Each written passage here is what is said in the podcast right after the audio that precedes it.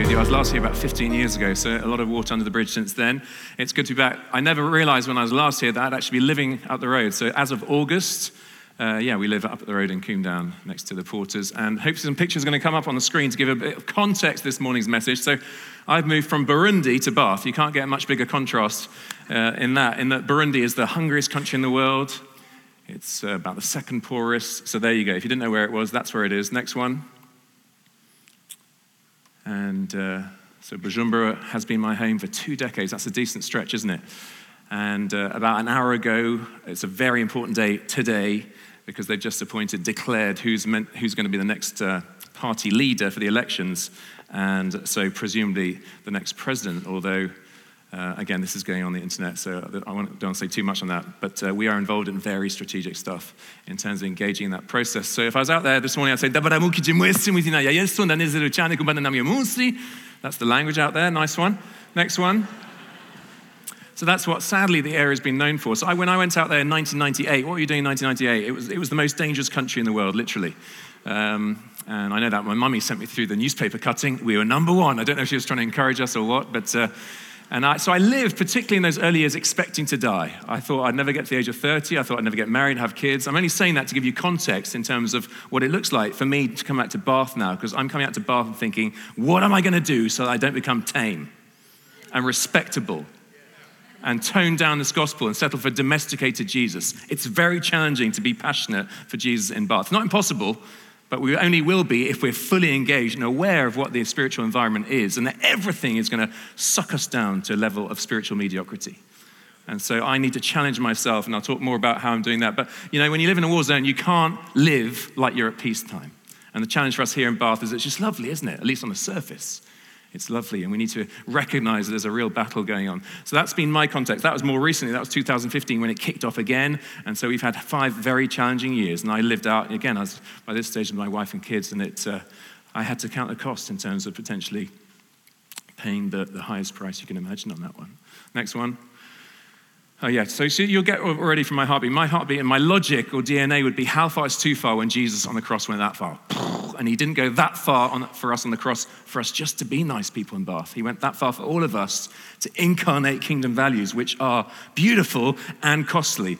And, uh, and uh, he's saying, go all the way for me. Don't be half in. And so you know, I've just that's outside. If you wanted to grab a book on it, it's Radical Discipleship, called to No Holds Barred, All in Discipleship. Next one uh, is uh, a daily devotional. So, you know, again, it can't be rubbish because it was voted devotional of the year. So, if you want a daily shot in the arm for making good choices, for really choosing well, we're looking, aren't we? Your theme is looking at what kind of people should we be. And this this morning, I want to look using that that title, Choose Life, at what choices, fundamental core choices, we're going to make in terms of how how we choose to live life as the people of God.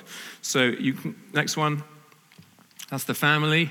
And uh, so, yeah, never expected to get married, as I say. And then the Lord blessed me with a lovely lady to share the journey with. And look at my daughter there, because my daughter is named after the next one. And uh, I held that girl in my arms in 1997. I couldn't believe how our, our, our lives would be woven together, because um, next one, that's her. And next one, she ends up being our babysitter. But you see, when I held in my arms and heard her story, what, what happened was that her mum gave birth to her and threw her down a toilet. And so she started life as a rejected piece of flesh. And the next person going to the toilet, the university hospital, was about to go, and then they saw this this girl down there in the filth. And they reached down, they pulled her out, and she was still alive because her neck got caught in the U bend of the toilet. And they, they cleaned her off and got poo on themselves in the process and, and, and, and fed her through a straw like a little bird weighing just a couple of pounds. And then she's this beautiful young lady. And, and, uh, but when I, when I got married, I said to my wife, if we are ever blessed with a daughter, I want to name her after that girl. So little white one there is named after big black one. They share the same name, and the name is Grace. And I love that name because that's my story, and I hope it's most of our story that it doesn't matter whether multi murdering, rapists, pillaging idiots in Central Africa or very self absorbed people here in Bath. We all need God's grace, don't we? And religion, this is really important. Some of you, not all of us, get this. You know, religion and all the world's religions is basically, it's like higher power, whatever, but we are down there separated from God. And religion is, is thinking that metaphorically we could possibly get out of that pit by ourselves. You can't get out of that pit, there's a separation. So no matter how hard you climb, there's a massive gap. Jesus is not into religion, he's completely different. He's like, I'm going to come down because there's no way you can do this yourself. And so he comes down, God with flesh on, that we, that we celebrated last month, Emmanuel, God with us, Christmas, that's the message. And he came down and he picked me up, he put me up. And he picks each of us who wants to be picked up and he cleans us off and takes up on him so that we can be free and beautiful and acceptable. And he can look at you this morning, no matter what you've done. And some of us, we've done some horrific stuff and we know it and we feel shame and guilt and condemnation. And he says, I love you. You are so beautiful. You're made in my image. I love you this much. Now come on, live. Choose life. And so that's her name, Grace. I want my daughter to know that she is a gift and everything in life is a gift. And as God wove the tapestry of our lives together, she ends up being our babysitter. And next one, we end up helping her to get a scholarship to America, the promised land, and getting distinction, summa cum laude in her degree, top of the class from the pit of the toilet. That's the God of the impossible, isn't it? And I will be with Grace next week. I'm flying back out there. So as my life, you know, the coming and going of being engaged still in Burundi. So I'll be with her. She's now working for me in social media. Tell, just her job is to tell incredible stories of what the Lord is, is at work doing. And she's a beautiful woman of faith and doing great stuff. Isn't that? That's just stunning, isn't it? Next one. So, yeah, that's, that's the dream team out there. So, Onesphore is the man that I've handed the ministry on to, who is honestly, it's not false humility. He's way more capable than me. He's a, he's a staggering world leader. And uh, it's lovely to be able to hand on the ministry to someone that I can genuinely say, this is the most amazing man I've ever met. So, it's stunning what's going on out there. Next one. To give you an idea of, of, of hunger that it's hard for us to relate to. I talk about us being that most hungry country in the world, 56% malnourishment. Well, this story just fleshes it out. So, that cute little blonde haired girl there, she's my Canadian friend's daughter. She's called Alma. She is four years old. The girl in the middle is four years old. And that is sick and wrong. And that elicits two emotions in me anger and weeping, compassion which I think the Lord is calling on all of us. It's not wrong to be angry, is it? The outworking of anger can be, the manifestation of anger can be wrong, but the Bible doesn't say don't be angry. There's lots of stuff in Bath worth getting angry about. And we are called to be, be angry and don't sin. That's what the Bible says, or in your anger, don't sin. We are called to be his hands and his feet and his redemptive agents here. And we do that through tears and engaging rather than hardening our hearts. And as Jackie Pullinger said, you know, a lot of us have got hard hearts and soft feet when we're meant to have hard feet and soft hearts. What does that look like for us here this morning? Next one. Okay, so this is just before we kick in, uh, but uh, each summer for the last 15 years, I've been out there 20, 20 years, for the last 15 years, this is what we've done. We've sent people out into the streets, into the hills, for two weeks in the summer. So do the maths 15 years times 14 days times an average of 700 evangelists each time, times eight hours a day. That's a lot of intentional outreach. And, and during that time, we've seen 170,000 people come to Jesus. It has been mind blowing. Mind blowing and uh, with casting out demons and healing the sick and getting beaten up, getting put in prison, everything that you'd read about in the Acts of the Apostles. That Jesus Christ is the same yesterday, today, and forever. Next one. So, just one story of the multiplicity of stories I could tell you. And there you got a witch doctor burning his charms publicly, submitting to the highest power. Now, out there, you know, you don't mess with the witch doctor because if you do, bzz, he'll curse you and you, your two-year-old will die or whatever. So people live in fear of him as the highest spiritual power. So our guys show up in this village and he starts doing his juju stuff. And one of them spoke, in Jesus' name. He fell down under the power of God. And he came to a few moments later and said, Oh, could you, could you come back in a couple of days? So this is them returning two days later. He has assembled the whole village. And at the preaching of the gospel, him burning his charms, submitting to Jesus, him, 50 people in that village gave their lives to Christ. That's our Jesus. Again, different culture, different context, but the same Lord of Bath and Burundi. Now, listen, when I left Burundi, I got an email from a friend of mine, and he said, regarding that outreach, he said, Now you're coming back to England, Simon, why should Burundi have all the fun? Why don't you do this back in England? And so we're launching it in 20 cities, a similar initiative this coming summer. You can be a part of it. But anyway, you can be part of it in Bath every, every we've just started it now, every first Saturday of the month. So if any of you are up for this, next Saturday, we'll be doing it on the streets of Bath. We've done it a couple of times so far. I did it last week in London. It's brilliant. People are genuinely open. It's not hard. We give you a tool of how to do it. And anyone can be used to lead someone to Christ. Last month, I got to lead Darren to Christ. Beautiful, great opportunity. You can all do that. And, and let's stop being on the back foot in the body of Christ. He's saying, come on, let's get on the front foot. It's not ashamed the gospel. So next Saturday morning, if you want to be a part of it, you could be a part of it and uh, just come and talk to me afterwards. Or actually, um, what I'm going to ask now is that there's a, there's a piece of paper in each row. When I tell those stories, I am still alive because people pray. I've driven along the road once, 40 people killed. Out there, they're still struggling. It's very difficult. They said, Can you get people to pray? So no one has to, but there's a, there's a piece of paper in each road that's going to make its way around now. If you sign up your email, about six times a year, you're going to hear some of these crazy stories, and we can literally be involved in changing the nation. Again, I can't say too much because it's going on the web, but we, some extremely heavy stuff has happened, and we have been involved at critical juncture in the history of the nation. So that sheet will come. You don't have to sign up. If you do, brilliant. It just means that I know I've got more people praying for us, and uh, you can hear these great stories which will raise your faith over here. That's being part of the worldwide body of Christ. Not after your money. You've got your own mission partners. Not on a recruiting drive for Burundi. you know, so just, just, just, I say that so that you can be disarmed now to hear the challenge from the scriptures. So if you've got your Bibles, let's look at Deuteronomy chapter 30. That's all context. I think it's going to come up on the screen. And we're going to look at Deuteronomy chapter 30, verses 11 to 20.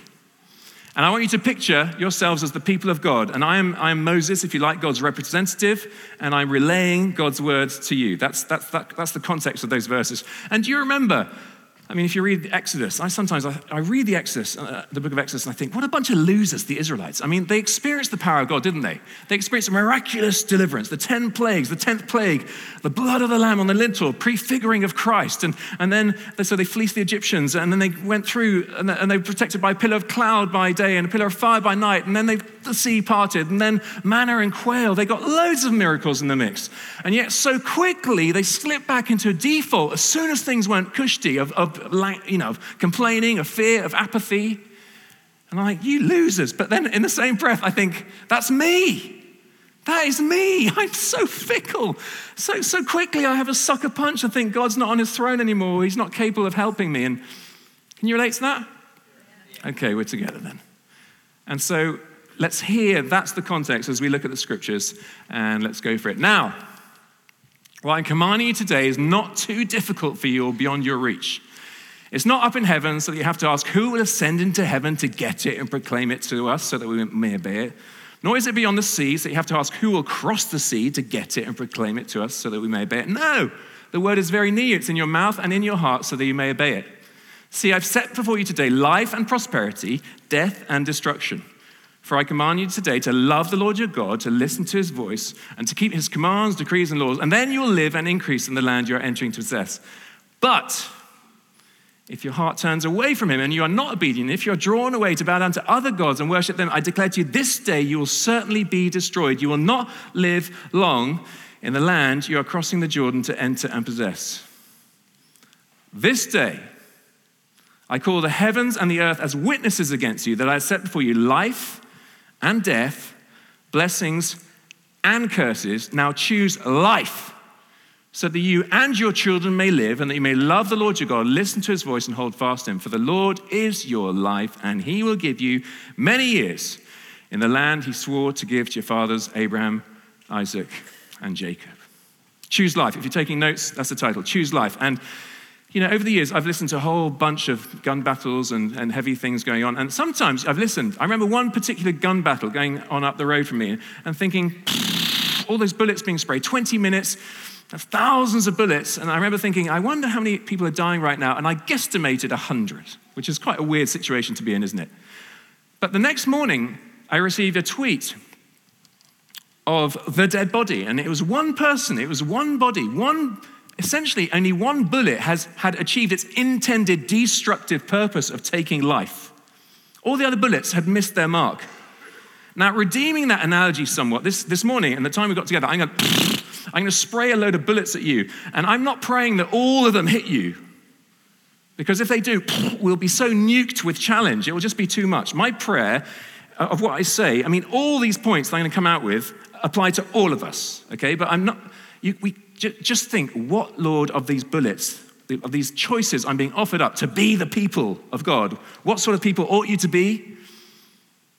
Take one or two on the chin and uh, let's get out there and let's, let's live lives that are different. Okay, that's where we're going. That's what I'm shooting for, literally.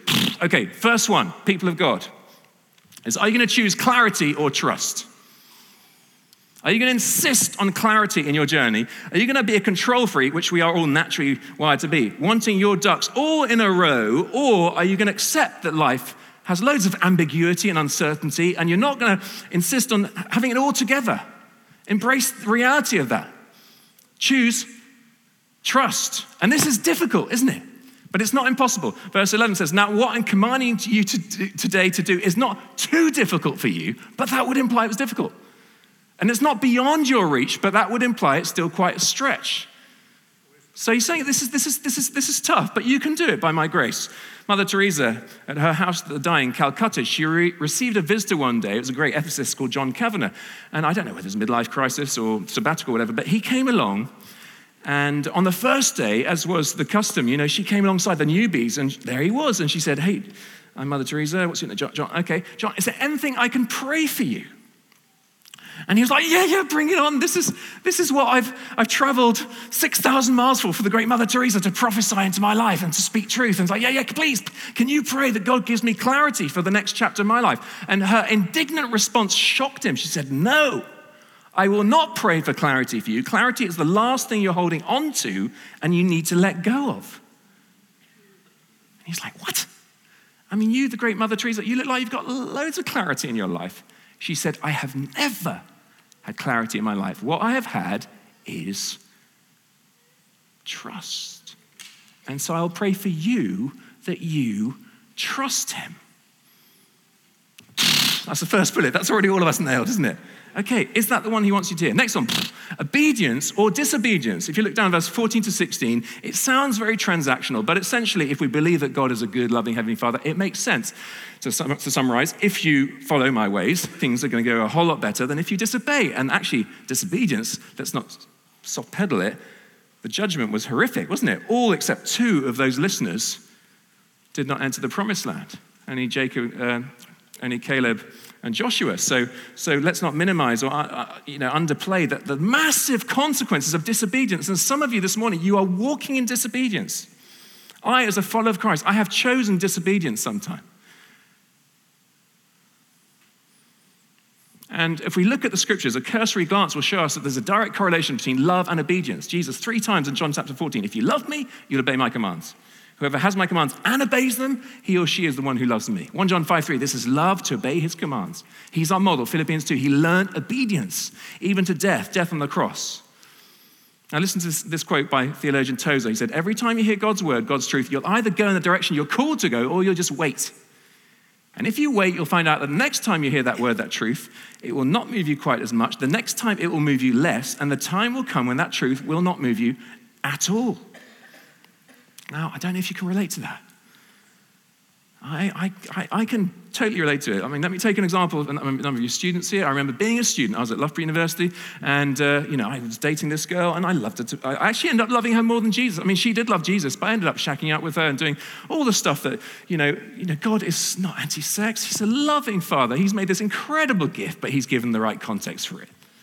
And you know, my to God was basically a hardening of my heart and getting taken out. And eventually, I didn't hear what he's saying at all. Oh, I refused. I hardened my heart. I stepped out of obedience. And if you step out of God's will, you step into nowhere. That's for some of you this morning.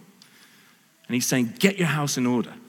And it could be a relationship. And, and so well, the end of my story was masses of damage, pain, also grace, redemption. But let's not cheapen his grace. And there are consequences to that and you don't want to go into the marriage, you know, whatever you're doing, if you're dating someone right now and you're not going to end up married, you are doing that with someone else's future husband or wife. Do you want to do that? God wants a pure, a pure bride. He's saying, come on, this is worth it. It's worth it because it's worth being built to last and not bringing a whole load of baggage unnecessarily. What does obedience look? That's costly, isn't it? Obedience, what does it look like in the area of finances, in the area of taking initiatives with, with people that don't yet know Christ? In, you know, how does that apply? Are we soft pedaling the gospel? Are we toning it down? He's saying, stop being ashamed. Be unashamed. You've got a beautiful message. You've got the hope of the world in you as a deposit, and you need to be sharing that. So, you know, time prohibiting, loads of application there. Is God calling you to do something?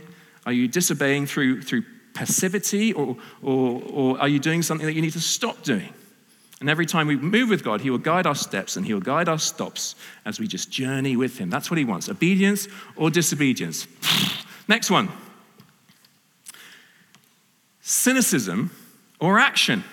Cynicism or action. Again, all these, you Israelites, you know, we were a cynical bunch, weren't we, Israelites? This, but actually, we Brits were a cynical bunch as well, aren't we? There's so much cynicism with regard to politics, with regards to the church, any institution, actually.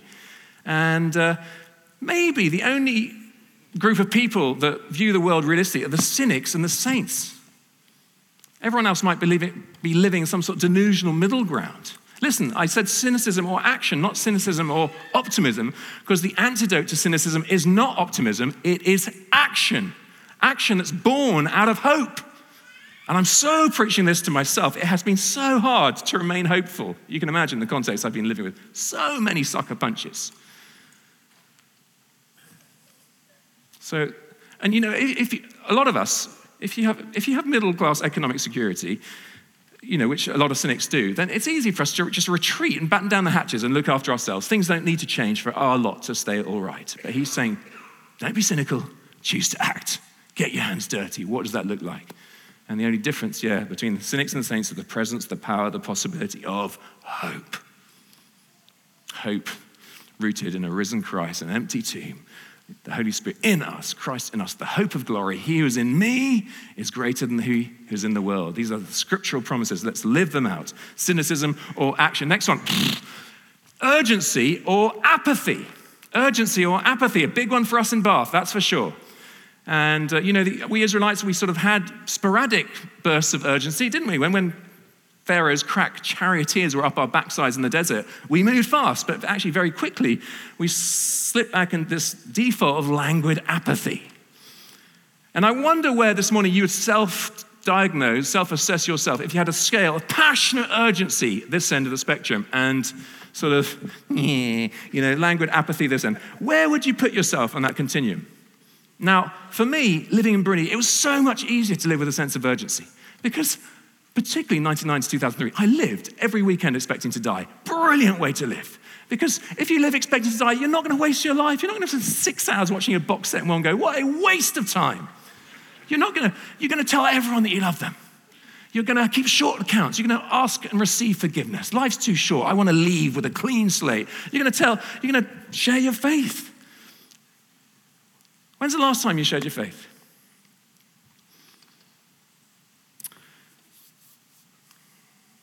I was once uh, preaching on the Congolese border, and uh, the parable of the ten virgins. Remember that one? Those ten girls, they all had a role to play at the wedding, but five just weren't ready.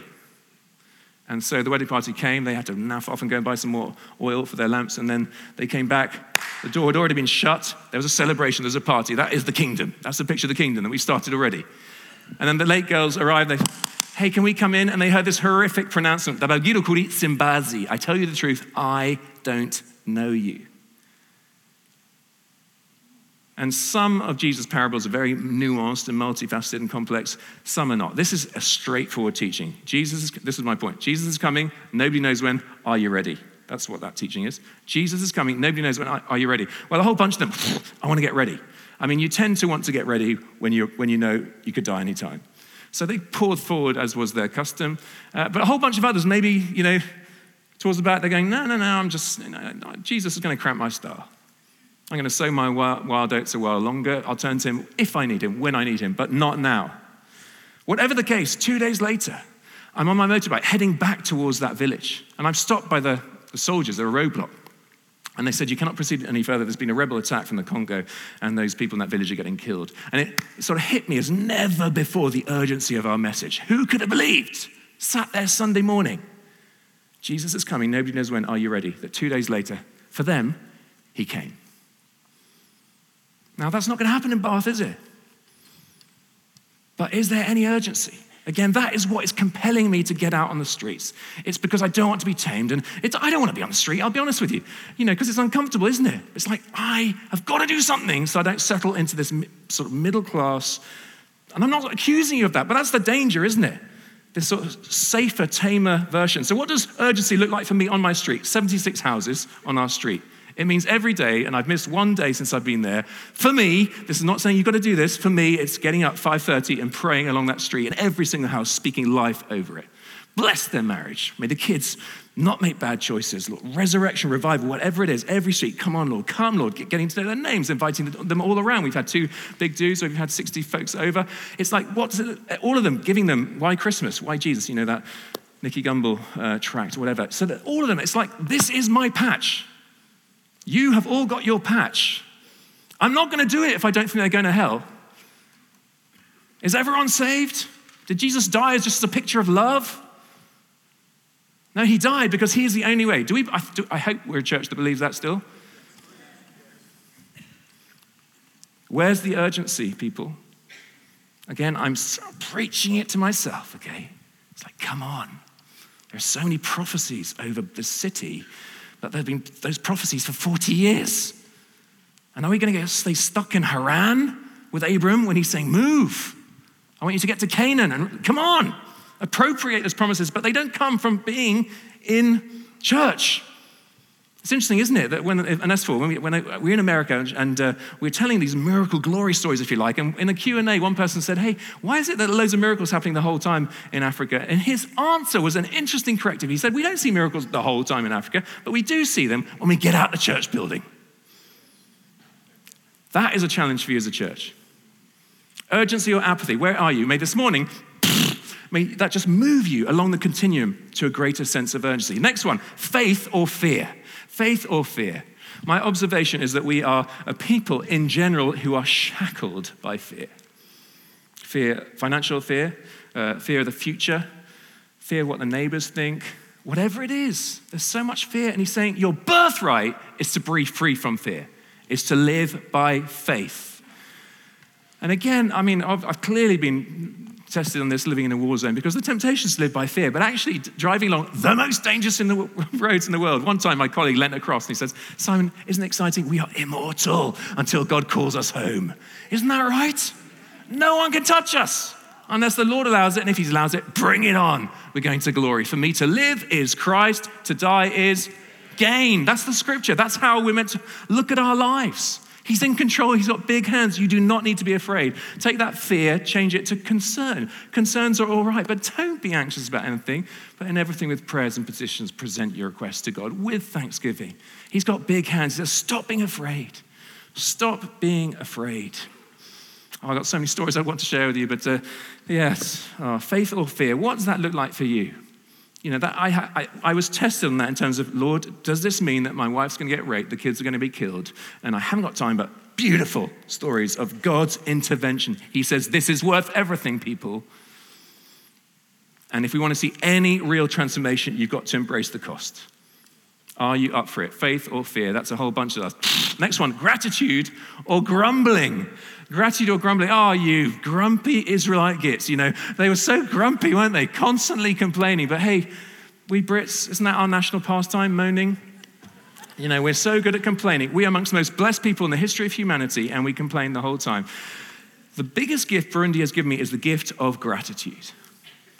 I didn't think I'd be alive today. This is, so, this is the day the Lord's made. I'm going to rejoice and be glad in it. How am I going to use today? What a gift is today. So this guy came to my house, he had a grenade to, to blow me up. He, he'd written me a letter saying he's going to cut out my eyes. Now, was that a fun experience? No, honestly, it wasn't a fun experience, but it was one of the best experiences of my life. Why? Because for the first time in my life, faced with the imminent loss of these, he said he was going to cut them out. I said, Thank you, God, that I can see. What a gift. It's not a right. Ask a blind person. And we live in an entitlement culture, which is why we're so grumpy, because when we don't get what we want, it's an affront to my divine right to happiness, fulfillment, purpose, whatever. And so that is literally the biggest gift Burundi's given me the gift of gratitude. I'm, I'm, and gratitude produces joy, and we need joyful people, and joy can defy circumstances. And so, yeah, I just go through, when I'm tempted to self pity, I go through all the gifts in my life. I've got a body that mostly works well, and, uh, I, can, you know, I can see, and I turn these things in my house, and clean, life giving water comes out. I don't have to walk five miles with a jerry can on my head to get water. The unreached people group that we reached with the gospel, they had a life expectancy of 27 before we met with them. We can all read and write here. One of our girls on our youth camp, she stood up, 15 years old, she confessed to sleeping with a priest to get three quid for her school fees. But I don't judge her at all. Otherwise, she'd still be illiterate in first grade. All you precious sisters, you'd probably have done the same. There's no room to judge. 250 million Christians in this world live, live under oppressive regimes where they, it's a massive cost to say Jesus is Lord. A friend of mine just came out of China. We were walking along together and uh, he was processing with me. He said that, Simon, every day in China, I do something to get myself arrested, i.e., tell someone about Jesus. He said, I've been back four days in England. I haven't done anything arrestable. And his point was, was that where he's living in, in the conscious realization of a war zone, he was living with a sense of urgency, whereas here it's so easy to slip back to that languid apathy. There are bombs falling all over us in Bath or Odd Down or Combe Down or wherever you've come from. But can you see them? Apathy, comfort, materialism, whatever. They're, they're falling and they're taking us out. Whatever, all those great grace gifts of God in our life, in view of God's mercy, says, Get on the altar. I want you, I want your life of surrender. Ingratitude, grace, because He picked me out the toilet. Bring it on. The way of comfort, next one, or the way of the cross? The way of comfort or the way of the cross? Now, we're all wired to naturally want comfort. But what did Jesus say? He said, If you're going to come after me, you must deny yourself and take up your cross daily and follow me. And sometimes, honestly, I ask myself if I'm following Jesus or am I expecting him to follow me on my terms, at my convenience, me setting the parameters of the relationship.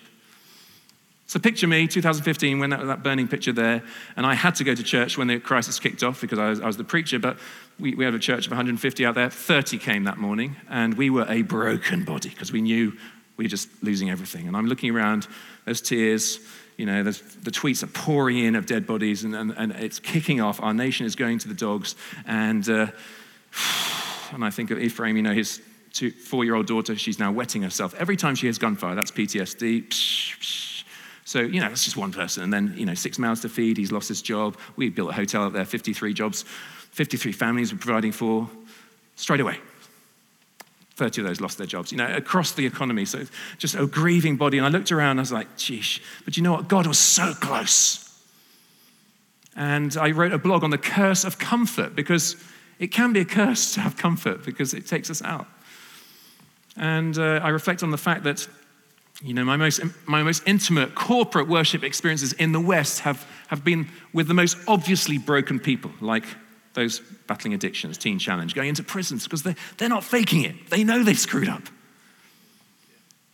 And we can fake it sometimes, but you don't need to fake it with God. You could respond this morning and, and just drop the mask and be real.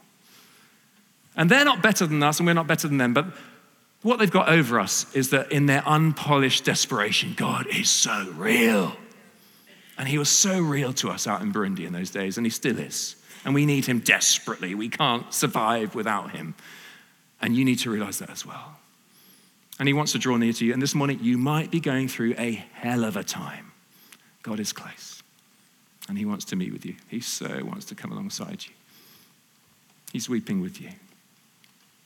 Right, last two, okay? And these two, in a sense, underpin all of them, and they're all relevant to all of us. But with that said, um, rules or relationship. Rules or relationship. Again, 14, 16 verse looks very transactional. Do this, it'll go well. Don't do this, it'll go badly. And, and, a whole bunch of people in the world, they go to church as a box ticking exercise. You know, maybe there's two and a half billion Christians in the world. Several hundred million go to church, and that, that, that they think, right, that's then I'm acceptable. That's religion. Now, that's not a great reason to come. A whole bunch of hundreds of millions more would, would, say, would articulate their faith as this, and it sounds more sophisticated, but it's wrong. The Old Testament is about law, the New Testament's about grace. The Old Testament's rules, the New Testament is relationship. Uh-uh, it's wrong. It was always relationship. Deuteronomy, a few chapters earlier, chapter 9, says, God says to his people, Don't think I've chosen you because you're any better. You're not any better. I just want relationship. I love you. So there's this lady, uh, and Tia Times did an article on uh, domestic violence in Burundi. There's this lady, it's horrific, isn't it? Wherever it is, very extreme in our neck of the woods. And this lady was in a horrible marriage. She was beaten up every night of her marriage because what her husband did before going out each day was wrote a long, exacting list of things she had to do. And he would come back in the evening, she'd worked her off, and, and tick, tick, tick. Uh-uh. As soon as there was something she hadn't done, he beat her. And she, he beat her every day of their marriage. And I think we can say, Praise God, he died because she was released from that oppressive yoke. Now, a short time later, she actually mar- mar- met and married a really lovely man who never laid a finger on her inappropriately, just nurtured her and coaxed her and encouraged her, released her in her giftings. And a few months into their marriage, she like, I'm going to blitz the house today. He went off to the office from dawn till dusk. She was cleaning away in the house. And then at the end of the day, just before he came back, she was just doing some last bit of stuff behind the sofa, and out pops this scrumpled piece of paper. Can you, can you imagine what it was? It's one of the old lists from the deceased horrible ex husband. And tremblingly, she opened it up and she started going through it and she ticked, ticked. And can you guess what happened? She'd done it all. What she had never been able to accomplish, shackled by the fear of impending judgment and condemnation in the appropriate circumstances of loving endorsement and, and release and encouragement, she'd done it all. Brothers and sisters, some of us not that extreme, I suspect, but we're, sh- we're stuck with the wrong husband, the old husband. Hear that the right way. And God is not like that. He is so not like that. He loves you so much. At the end of that book, uh, Jesus plus nothing equals everything. There's a lovely story of a guy called Steve Brown. He's got his daughter Robin, it's the American School of Edu- uh, System of Education, and Robin, 17 years old, doesn't think she can do this English lit class. It's consuming her. She's not eating. She's not eating. Sorry, drink, uh, sleeping at night. And he, loving dad, you do anything for your daughter, right? So he, he took her in to college and got an appointment to see this lovely, wise Jewish professor lady. And he's like, listen. Can she do something else to fulfill the course requirement? It's ruining her life. Please. Can we address this? And the, the wise lady said, Look, hang on. Can I just talk to Robin first? Yeah, okay, right. Robin, do you think you could do this course if I if I give you an A before you even start? Would you do the course then? Oh, baby. Okay, Robin, I am giving you an A up front. You've already got an A. Off you go. So Robin goes out the room. She turns to Steve. She says, Listen, I've just taken away the fear. Robin is going to be fine. I know her. Now, the lovely ending to that story is that Robin went on to make straight A's on her own merit. Why am I telling you that? Because of Christ's finished work on the cross, his followers already have an A. The threat of failure, judgment, condemnation has been removed forever. Nothing you do will make your grade any better. Nothing you do will make your grade any worse. By his life, through his death, his resurrection, Christ, our substitute, has secured for us the everything, the A that we come into this world longing for, but we're incapable of securing for ourselves. All the pardon, the approval, the purpose, the meaning, the significance, all that. That's already accomplished for us in, in Christ. The operative power that makes you a Christian is the same operative power that keeps you a Christian, which is the unconditional, undiluted grace of God in the completed work of Christ. So the banner under which we, li- we live reads, It is finished. Relax and rejoice, you are free. Give me an amen. And so, lastly, last one, running out of time, choose life. Verse 19, this day I call the heavens and the earth as witnesses against you that I set for you life and death, blessings and curses. Now choose life so that you and your children, and we need to be modeling this in the next generation, not a respectable Jesus, but a radical, risk taking Jesus, a beautiful Jesus, the real thing. Choose life so that you and your children may live and they may love the Lord your God. Listen to his voice, hold fast him, for the Lord is your life, and he will give you many years in the land he swore to give to his fathers, Abraham, Isaac, and Jacob. Last story life or death. This is the last one. So it's in a village in Africa, and the house is burnt down of this family, and there's screams and stuff like that. They're all blocked, they can't get out in time. So they all burnt to death. Apart from at the last minute, someone managed to get in the house and pluck out the baby boy of the house.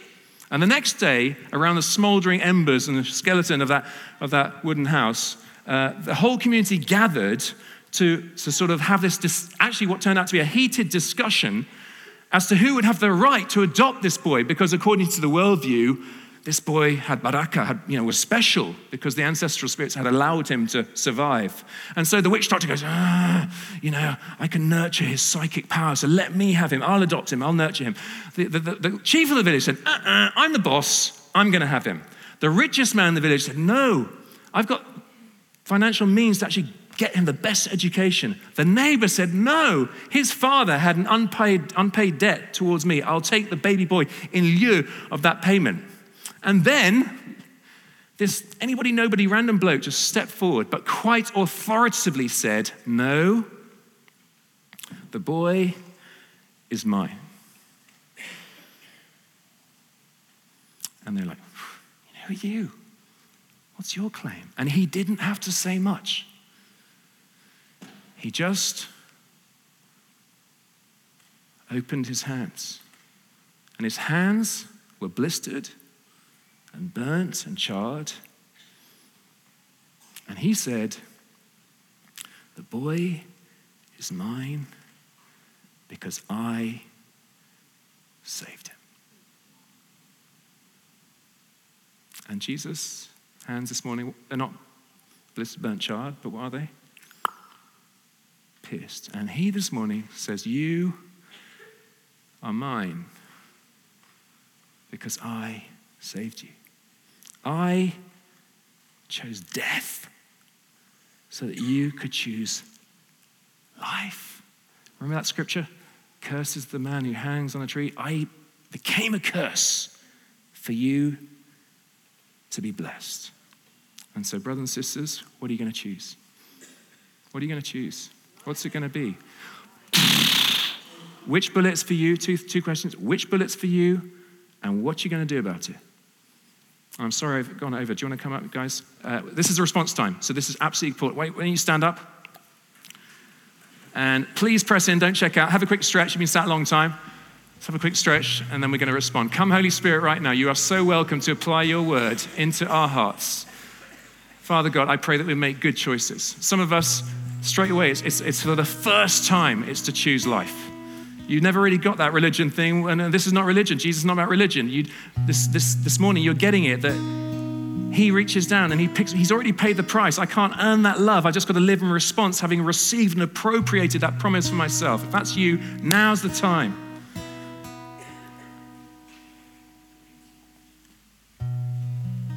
And I think this morning we want to start probably with a whole bunch of repentance, Lord, as we, as we go through those bullets. So, Father, forgive me for for choosing clarity, insisting on clarity when you're saying, just trust me. This morning, I want to choose trust.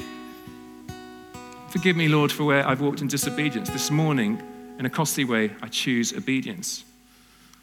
Lord, enough. Forgive me again for my cynicism, pessimism, ne- negativity and I choose action this morning. May we as a church, as a people, choose action rooted in hope.